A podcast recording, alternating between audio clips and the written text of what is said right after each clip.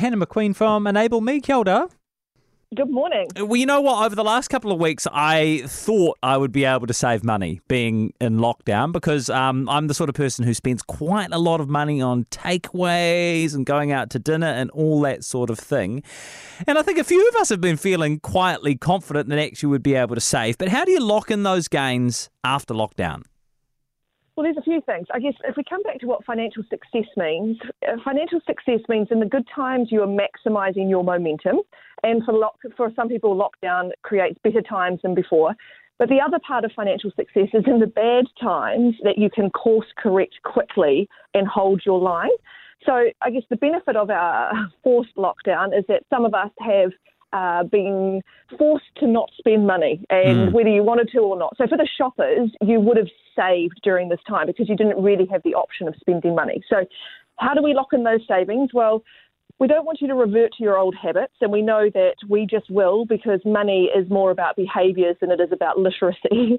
So let me give you some tips. Firstly, food. We always spend more than what we should on food. Some people in lockdown have spent more, but you're an example of someone who hasn't, right? Because a lot of your food spend normally is discretionary rather than the household.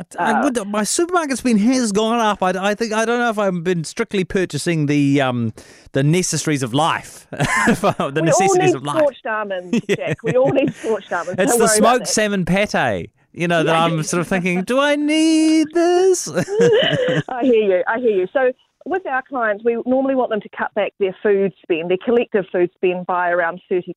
So the easiest way to do that is just to menu plan, buy online if you need to, shop and pack and save if you can. Then the next thing you want to do is review your fixed costs. So your fixed costs are your utilities. And they normally, if you add them all up, whether it's your phone, your electricity, your insurances, they can come to maybe $10,000 or $12,000 a year per household. Right. And on average, we'd be spending 10% more than what we need to on those utilities simply because we don't compare. So in lockdown, give it a job to your kids to review the different utility options, split the savings with them, but let's not pay lazy money because that is all that is. Then we come to your mortgages, right? Yeah. So in the 13 years I've been working in Enable Me, there have only been 2 clients out of more than 10,000 where they were paying the right amount on their mortgage.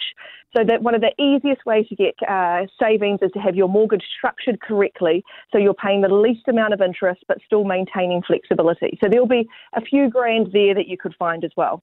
You can set up better systems, so try and automate as much as possible so your cash management requires no willpower. It just kind of runs by default.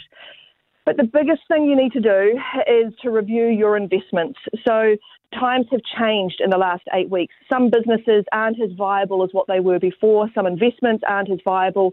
We can't sit and forget these things. We've got to review them. So with our clients, we're reviewing all investments to see are they the right type of investment for what we're trying to achieve.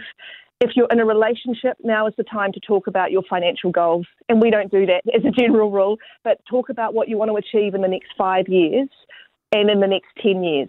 Then that helps us set a theme. So are we trying to get you mortgage free? Are we trying to grow wealth? Are we preparing you for retirement? Is the focus on getting these kids financially independent? But let's set a theme for the next 5 years because that will inform what actions need to come from that. And I'm all about a financial plan, and if that's not your wheelhouse, then let me do it for you.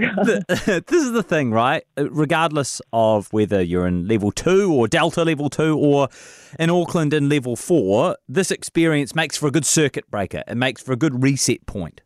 Exactly. That's it in a nutshell. And it's a forced circuit breaker, which is fantastic. So take stock. Are you making the progress you think you should for how hard you're working? And if you're not, let's do something about it. But first, let's assess, if you're wanting to improve things, is that just a hope or a dream, or are you going to actually change the systems that force the outcome? Thank you for your advice, Hannah. We appreciate it very much, as always. That's Hannah McQueen from Enable Me Financial Strategy and Coaching. You can find them, of course, at www.enable.me.